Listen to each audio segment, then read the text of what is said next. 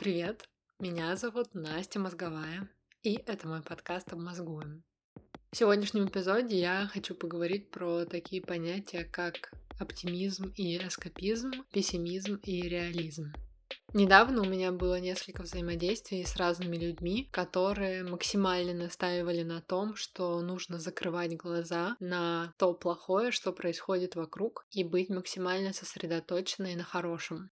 Это происходило в разной среде, разных условиях, и каждый из этих людей использовал совершенно разные формулировки, которые были гораздо менее прямолинейны, чем слова, которые использую я, но суть была одна и та же.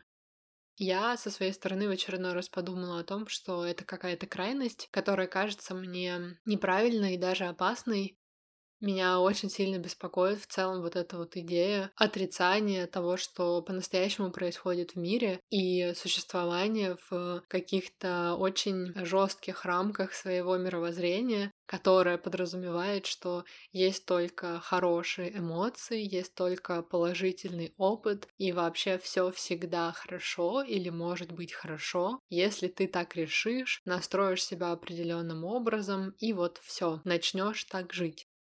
Мне правда кажется, что это опасно, и кроме того, как это влияет на нас и на наше самочувствие здесь и сейчас, я также очень много думаю о том, что все те проблемы, с которыми человечество столкнулось прямо сейчас, могут так и остаться нерешенными, если все большее количество людей будет закрывать на них глаза, делать вид, что их не существует, и убеждать себя в том, что все всегда может быть хорошо.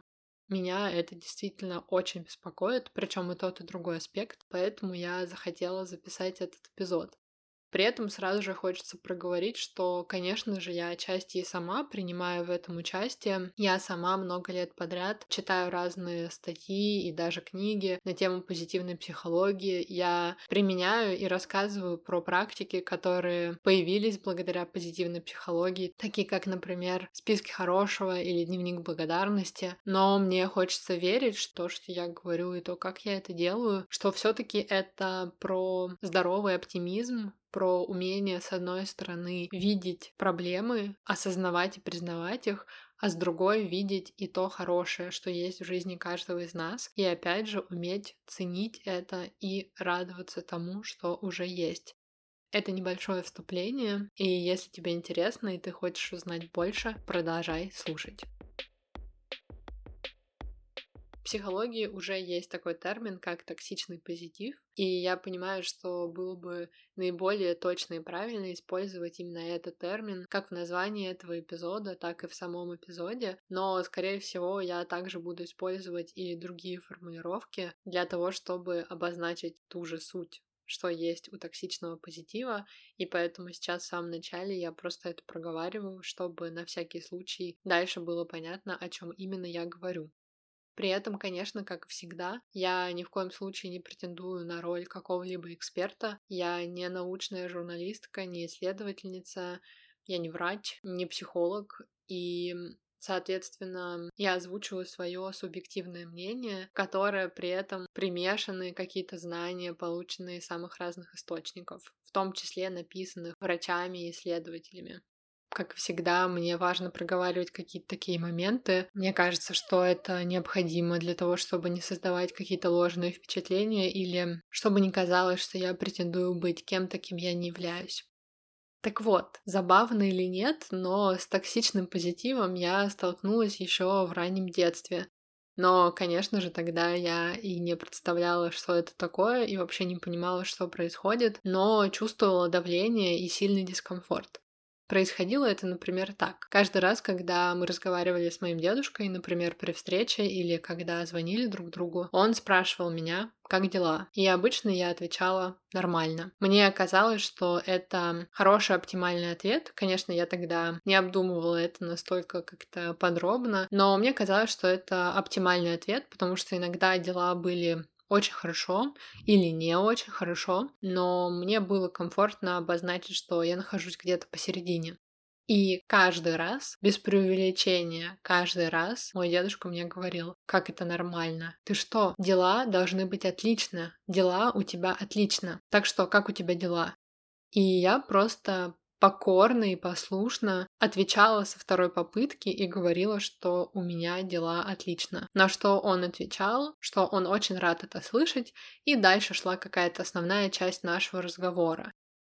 Как я уже сказала, я ощущала давление и дискомфорт, но при этом не могла сформулировать, что не так. Более того, чем дольше это происходило, а так было буквально всю мою жизнь, действительно, и в раннем детстве, и в подростковом возрасте, и когда я была уже взрослым человеком, и наконец-то как-то начала чувствовать себя чуть более стабильно и способна сопротивляться и не соглашаться, но большую часть времени, большую часть своей жизни вот эти вот разговоры вызывали также во мне очень сильные сомнения. И особенно в детстве я думала, что, наверное, со мной что-то не так, и что мой дедушка прав, а я опять что-то делаю не то и неправильно, и что нужно прислушиваться к его словам. Только теперь я думаю о том, что, с одной стороны, мне совершенно непонятно, почему он ни разу не спросил меня о том, почему дела у меня нормально, и не попытался понять, почему я давала именно такой ответ, а с другой стороны, я думаю о том, почему он игнорировал тот факт, что слова и действия — это не одно и то же, и что, соответственно, если изначально я говорила, что дела у меня нормально, и, соответственно, я так чувствовала и думала, а потом я говорила, что дела отлично, на самом деле в моей жизни ничего не менялось, она никак не становилась лучше, и я себя не чувствовала лучше, а скорее наоборот, потому что это отлично я произносила, получив вот эту порцию давления и определенного определенной критики и, соответственно, ощутив на самом деле еще больше негативных эмоций. Я уже упомянула то, что в результате это приводило к тому, что я думала о том, что я опять что-то делаю и думаю не так. Более того, так как здесь речь шла о том, что я себя чувствую определенным образом, мне казалось, что значит я и чувствую себя неправильно, то есть со мной все настолько не так, что я даже чувствую себя неправильно. Это было очень сложно, потому что вот это понимание наложилось на мое знание о том, что все остальное со мной уже тоже не так. И произошло это как раз благодаря тому же человеку, который, с одной стороны, утверждал, что дела всегда должны быть отлично, а с другой, с раннего возраста критиковал меня и говорил мне или давал мне понять, что я не так выгляжу, не так разговариваю, не так думаю, не так веду себя, не так учусь, не так провожу свое свободное время, не так представляю свое будущее, не так общаюсь с другими людьми. Хотя это совершенно отдельная тема, до которой я, возможно, когда-нибудь тоже здесь или где-то еще доберусь. Но мне кажется важным вот это вот проговорить, потому что, как по мне, это отличный пример того, насколько абсурдными бывают вот эти вот сочетания идей и действий, и что, к сожалению, часто одно противоречит другому. И с одной стороны, человек может утверждать, что все всегда должны чувствовать себя хорошо и мыслить максимально позитивно, но также этот же человек может постоянно формулировать исключительно негативные идеи и посылы, и таким образом негативно влиять на то, как другие люди себя чувствуют и как они о себе думают, и, соответственно, что именно они делают дальше. Это на самом деле очень сложно и очень серьезно, но так или иначе это действительно пример того, как люди, находящиеся рядом с нами, особенно в детстве, но и не только, формируют с одной стороны наше восприятие самих себя, а с другой наше мировоззрение и то, как мы взаимодействуем с миром вокруг. Конечно же, в детстве или в подростковом возрасте я не могла все это осознать. У меня не было доступа к какой-либо информации, которая могла бы мне как-то помочь. И на самом деле вот этот недостаток информации или отсутствие возможности чуть лучше понимать, что происходит в жизни в сложный период детства или подросткового времени, был одним из моих стимулов для создания блога, а потом и подкаста.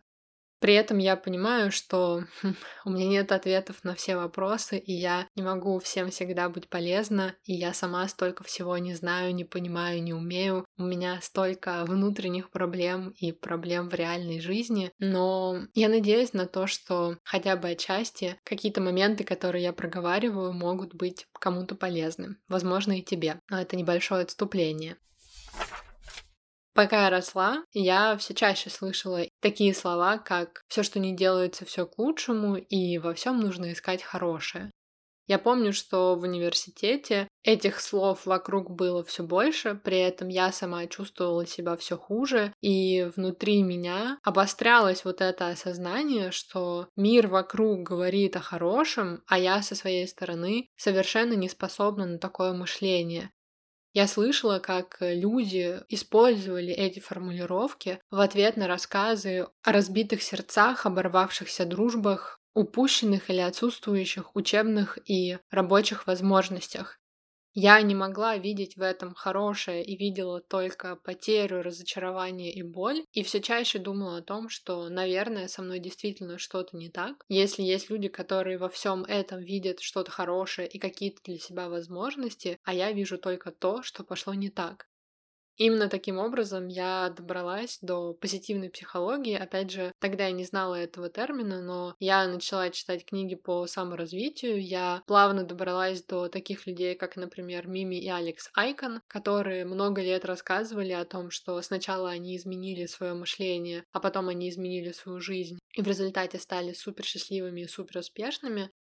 Я смотрела на них и думала, что я тоже так хочу, и я должна сделать все для этого возможное. В результате я начала применять в своей жизни такие практики, как списки хорошего, дневники благодарности, которые являются, в принципе, разными формами одного и того же, и цель была в том, чтобы научиться замечать хорошее и ценить его.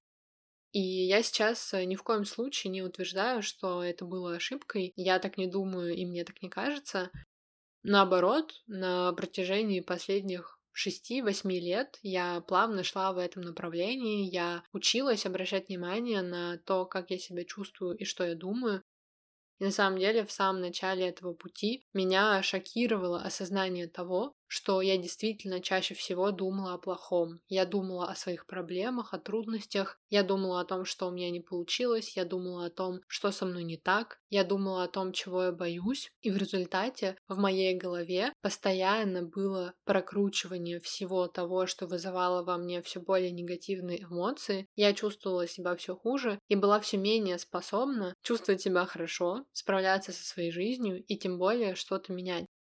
И вот как раз когда я ощутила, что я так просто больше не могу, все слишком плохо, мне слишком тяжело, я не могу больше выносить этот груз на себе, я начала вот какие-то совершать эти шаги, которые проговорила до этого, и со временем я действительно заметила, что мне стало легче. И я увидела, что я начинаю обращать внимание на то хорошее, что происходит в моей жизни. Я начинаю быть способна не только замечать это, но еще и осознавать ценность этого хорошего и искренне чувствовать радость и благодарность, наслаждаться тем, что получается, наслаждаться тем, что у меня есть, и при этом продолжать свое движение к каким-то своим целям и мечтам. Мне действительно становилось лучше и легче. И когда я рассказываю, например, о практиках благодарности или, там, скажем, медитации, практике осознанности и так далее, я делаю это именно потому, что я на себе ощутила, как все это плавно мне помогало и помогает. Но, к сожалению, я все чаще вижу что люди уходят в крайность. Вместо того, чтобы замечать и плохое, и хорошее, и чаще думать о хорошем, они полностью отрицают плохое и делают вид, что существует только хорошее. Например, недавно я прочла очередной пост в Инстаграме о том, что последний год на самом деле был отличным, что девушка, которая написала его, вообще не понимает, почему люди жалуются на этот год, почему они говорят, что он был тяжелым, почему они утверждают, что они его потеряли, и это время было у них украдено. Она писала о том, что она прожила этот год супер, что у нее тоже было очень много потерь и очень много трудностей, но при этом все класс, и это возможно благодаря ее мышлению, благодаря тому, что она сама постоянно решает чувствовать себя хорошо, и ей непонятно, почему все остальные не делают точно так же. Я читала комментарии под этим постом, и там было, с одной стороны, довольно много людей, которые поддерживали ее и говорили о том, что да, они тоже не понимают, почему люди так активно ноют, вместо того, чтобы наслаждаться своей жизнью и быть сосредоточенными на хорошем. Но, с другой стороны, там же в комментариях были люди, которые писали о потерях, с которыми им пришлось столкнуться за последний год, и которые проговаривали то, почему он на самом деле был очень сложным, и почему наличие хорошего не может перечеркивать наличие плохого, болезненного и сложного, И, наверное, то, чего не было в этих комментариях, но то, что думала я, это тот факт, что положительное мышление, позитивное мышление, оптимизм, все это не может вернуть тебе работу, вернуть тебе здоровье или жизнь твою или твоего близкого. Все это не может накормить твоих детей, оплатить твои счета, помочь тебе с работой и так далее. Соответственно, мы оказываемся в каком-то совершенно изощренном поле. Разные лидеры мнений с аудиториями разных масштабов утверждают, что жизнь может быть отличной, если ты только так решишь.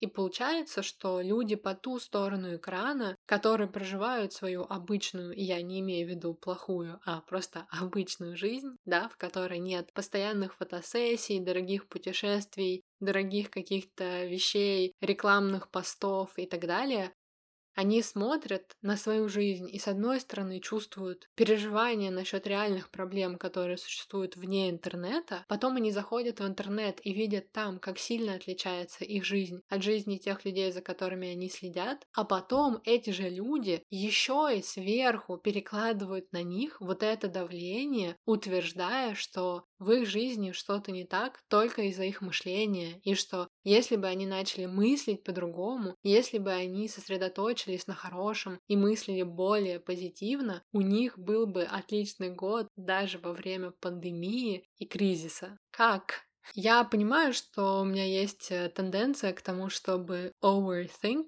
то есть иногда чрезмерно что-то обдумывать, но каждый раз, когда я вижу какой-то такой пост, я правда не могу потом перестать об этом думать, я как-то разбираю их с разных сторон, я пытаюсь понять людей, которые их пишут, пытаюсь понять тех, кто их лайкает и поддерживает, тех, кто не поддерживает такие идеи, но продолжает следить за людьми, которые их озвучивают.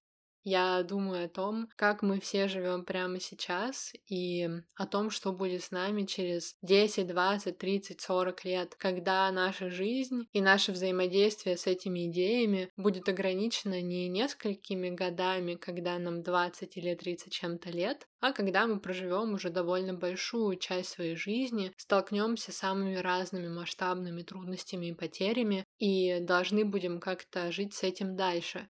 И, к сожалению, у меня есть очень много опасений и насчет того, что происходит с нами прямо сейчас, и насчет того, что будет с нами в будущем. Потому что, безусловно, очень легко и, самое главное, и это то, мне кажется, о чем люди очень часто забывают, очень выгодно акцентировать внимание на мышлении и на его каких-то безграничных способностях и делать это в Инстаграме, когда всем вокруг, понятное дело, что там есть люди самых разных возрастов, но очень большая часть людей, которые сидят активно в Инстаграме, Инстаграме. Это люди, которым 20 или 30 лет, некоторым чуть меньше, некоторым чуть больше. Но в целом можно сказать, что основная часть их жизни все еще впереди. Соответственно, они, и я тоже, могут себе позволить такую большую порцию оптимизма и надежды. И они могут верить в то, что раньше было тяжело, потому что я думал иначе, но сейчас я поменяю свое мышление, и дальше все будет существенно лучше. Но если смотреть на статистику, того, как проходит среднестатистическая жизнь среднестатистического человека, там есть очень много трудностей и очень много потерь. И они никак не связаны с тем, как эти люди мыслят или как они подходят к своей жизни. Это все связано с тем в целом, как устроена наша жизнь.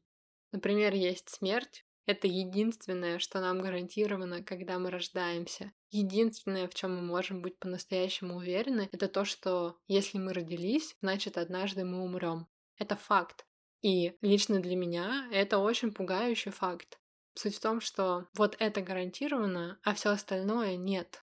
Мне кажется, что для того, чтобы не испытывать на себе какое-то безграничное давление, а потом чудовищное разочарование, очень важно принимать во внимание то, как устроена наша жизнь и из чего она состоит, а не закрывать глаза на все то, что как бы нам не нравится, нам не подходит, и смотреть только на то, что нас устраивает. В моем понимании это очень опасный подход. И, кстати, интересно то, что очень часто люди, которые предлагают думать только о хорошем и настраивать свое мышление на позитив, это люди, которые пишут про осознанность. Они говорят о том, как э, читают книги про осознанность, работают с психологами, практикуют медитацию, йогу и какие-то другие практики. Но если углубиться в осознанность или почитать про ее истоки, а осознанность пришла к нам из буддизма, то очень скоро практически в самом начале сталкиваешься с тем, что осознанность — это умение осознавать, признавать и позволять себе проживать вообще все эмоции. То есть не только положительные, но и условно негативные. И это является совершенно естественной частью природы человека. Нормально испытывать весь спектр эмоций, и осознанность, она как раз о том, чтобы позволять себе именно это, а не только какую-то часть этого спектра. И опять же, получается такое спорное сочетание идей и отказ от тех идей, которые неудобны и невыгодны испытывать только положительные эмоции, всегда быть в хорошем настроении не нормально. Это неестественно. Человек постоянно проживает огромное количество самых разных эмоций. Не только радость, но и грусть. Не только счастье, но и злость. Не только удовлетворение, но и разочарование. И когда человек проживает эти условно негативные эмоции, это вообще не делает его хуже всех остальных. Кстати, пока я готовилась к этому эпизоду, я в очередной раз подумала, что хотела бы в очередной раз упомянуть Пему Чодрон и ее книги Пема — тибетская буддистка и монахиня, о которой я узнала в прошлом году, и несколько книг, которые я прочитала, а потом я поняла, что как раз примерно в это время, год назад, я записала эпизод про негативные эмоции хорошего человека, который придумала как раз пока читала книгу Пемы Чодрон «Когда все рушится», и в котором зачитывала цитаты из этой книги. И вот год спустя я опять почувствовала в себе острое желание поговорить про позитивные и негативные эмоции и о том, что происходит между этими полюсами. Опять подумала про Пему Чадрона и ее книги и опять пытаюсь как-то сформулировать свои соображения на эту очень обширную, на самом деле совершенно неоднозначную сложную тему. В своих книгах Пема Чадрон очень много пишет про условно негативные эмоции. Она очень много пишет про сложные опыты в жизни человека, про ситуации, когда кажется, что нет сил справляться, когда кажется, что для меня это слишком, я не могу это пережить, я не могу справиться с этим, я не знаю, что мне делать, я не знаю, как мне быть, я чувствую себя слишком плохо, или мои эмоции слишком интенсивные, или слишком негативные, слишком агрессивные. Мне кажется, что все слишком. И она проговаривает то, что это естественно, она проговаривает то, что суть осознанности как раз именно в том, как я уже говорила, чтобы осознавать все эти эмоции, чтобы признавать их и позволять себе чувствовать их, а потом проживать их, не игнорировать, не как-то отвлекать себя, не делать вид, что их не существует, не утверждать, что они неправильные, не ругать себя или других, а позволять себе проживать их и позволять другим людям делать то же самое. Но, к сожалению, в общественном пространстве я все чаще вижу вот такой посыл, который не позволяет этого, который настаивает на том, что здесь и сейчас, а также везде и всегда, мы должны чувствовать себя хорошо, мы должны испытывать только положительные эмоции, мы должны во всем видеть хорошее. Если вдруг мы этого не делаем, значит с нами что-то не так, значит мы делаем что-то не то, и нам нужно это менять. И более того, если в нашей жизни происходят какие-то трудности, ну, значит, это связано с нашим мышлением, что, опять же, чаще всего на самом деле вообще никак не связано. Наблюдая за тем, что публикуют люди с аудиториями разных размеров, наблюдая за тем, как их подписчики реагируют на эти посты, я вижу, что вот это осознание того, что жизнь очень комплексная и разнообразная, оно потихоньку уходит. И все крепче оседает идея о том, что возможна такая жизнь, где человек всегда чувствует себя хорошо, и в его жизни нет вообще никаких проблем и трудностей. А если они и есть, человек встречает их с улыбкой, с легкостью с ними справляется и идет дальше еще более счастливый и успешный. Мне немного неловко быть тем, кто приносит плохие новости, но это неправда, и такая жизнь невозможна. У нас всегда будут плохие дни, мы всегда будем испытывать не только положительные эмоции, но и негативные. И так или иначе в нашей жизни периодически будут появляться какие-то проблемы и трудности, мы не совсем будем справляться, у нас не все будет получаться, и нам не всегда будет легко и хорошо. И это естественно, потому что мы люди, наша жизнь не идеальна, и мы не идеальны. Я бы хотела помнить об этом, я бы хотела, чтобы об этом помнили другие люди, я бы хотела, чтобы мы помогали и поддерживали друг друга, а не загоняли вот в эти рамки каких-то совершенно неадекватных требований и ожиданий, которые в итоге наносят вред вообще всем. Расскажу тебе личную историю, которая окончательно подтолкнула меня к пониманию того, что я хотела бы записать этот эпизод. Недавно я говорила со своим новым психологом и рассказывала ей о том, как сильно меня беспокоит то, что происходит в моей стране, Украине, где я сейчас живу. Я рассказывала ей о том, как сильно меня расстраивает то, сколько людей живут с чертой бедности, то, какие низкие зарплаты у врачей, учителей и представителей других профессий, которые имеют максимальное значение для функционирования и благополучия нашего общества, но при этом ценится минимально. Я говорила о том, что в моей стране уже 7 лет идет война, и это кровоточащая рана, которую каждый украинец носит в себе все это время. Об этом, опять же, э, сложно говорить, и это масштабная тема, которую я никак никогда не затрагиваю в подкасте, но каждый день я живу с осознанием того, что люди теряют свои дома и жизни, и мы не можем знать, что будет дальше, и я тоже не могу знать, что будет дальше. Я не могу быть уверена в том, что завтра или через неделю моя семья или я будем в безопасности. Это тоже наша реальность. Кроме этого, есть э, коррупция и огромное количество предпринимателей самых разных масштабов, которые не платят налоги или платят неполноценные налоги. И, конечно же, есть пандемия, которая так или иначе влияет на всех нас, но больше всего она влияет на самые уязвимые слои общества, которым и до этого было гораздо тяжелее, чем мне и людям, которые пишут эти самые посты в Инстаграме о том, что все всегда может быть отлично, если только настроить себя определенным образом. Так вот, я говорила об этом своему психологу, и с одной стороны она признала то, что да, действительно, это все правда, это происходит, но с другой стороны есть хорошее, и что мне стоит э, больше и чаще думать о хорошем. А потом она подытожила, сказав, что, судя по всему, у меня крайне пессимистичный взгляд на мир, и мне нужно с этим работать.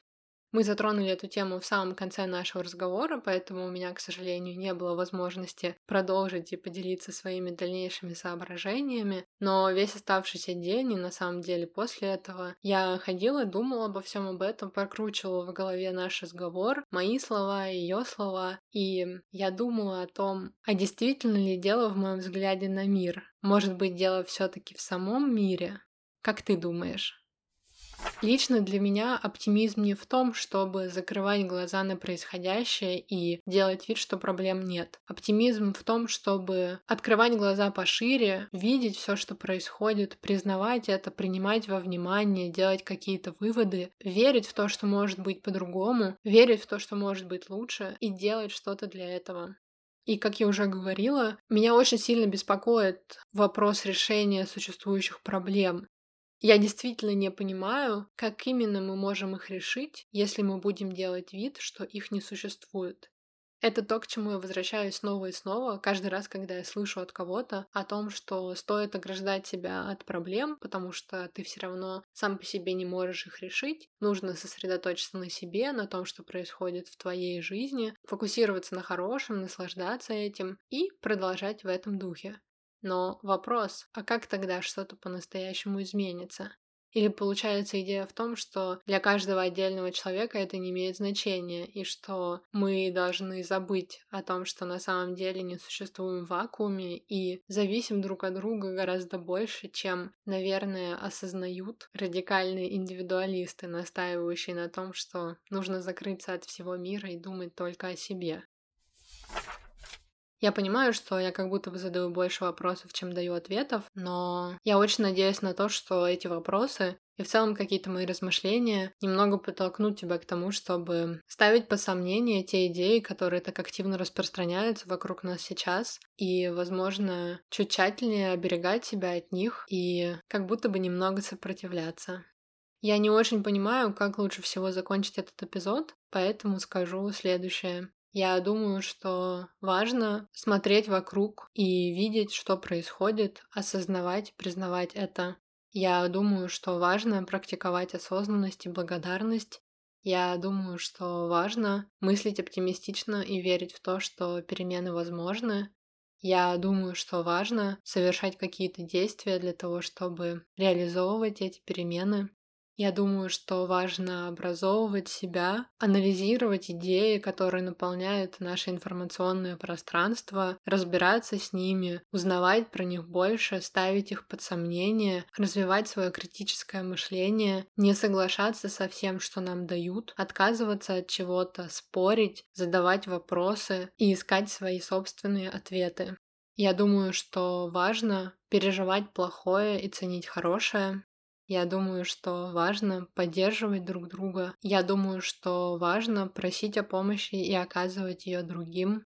И, наконец, я думаю, что очень важно быть внимательными, чуткими и добрыми людьми.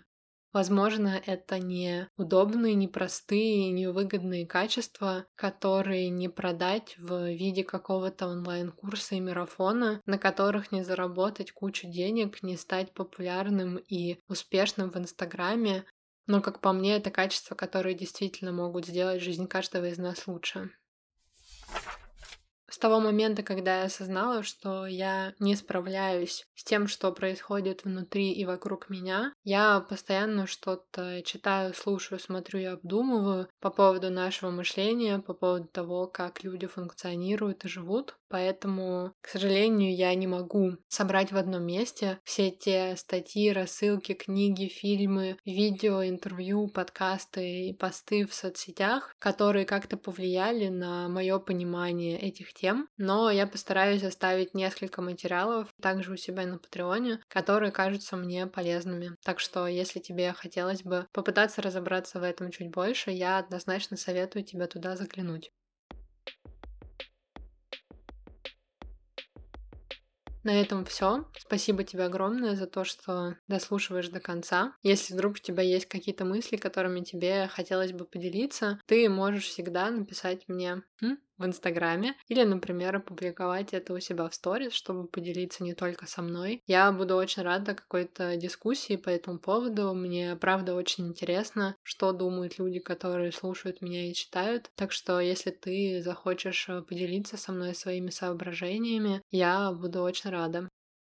Если ты хочешь не только слушать меня, но и читать, заглядывай ко мне в блог и на Patreon. На Патреоне я каждую неделю публикую закрытые посты со своими мыслями, рекомендациями, музыкальными плейлистами и какими-то дополнительными штуками, которыми мне хочется делиться. И если тебе понравился этот эпизод, и ты хочешь меня поддержать, пожалуйста, оставь отзыв о подкасте в приложении подкаста от Apple. Это поможет другим людям узнать о его существовании и лучше понять, почему им тоже стоит его послушать. Это действительно очень мне помогает в развитии проекта. Хорошего тебе дня. Береги себя.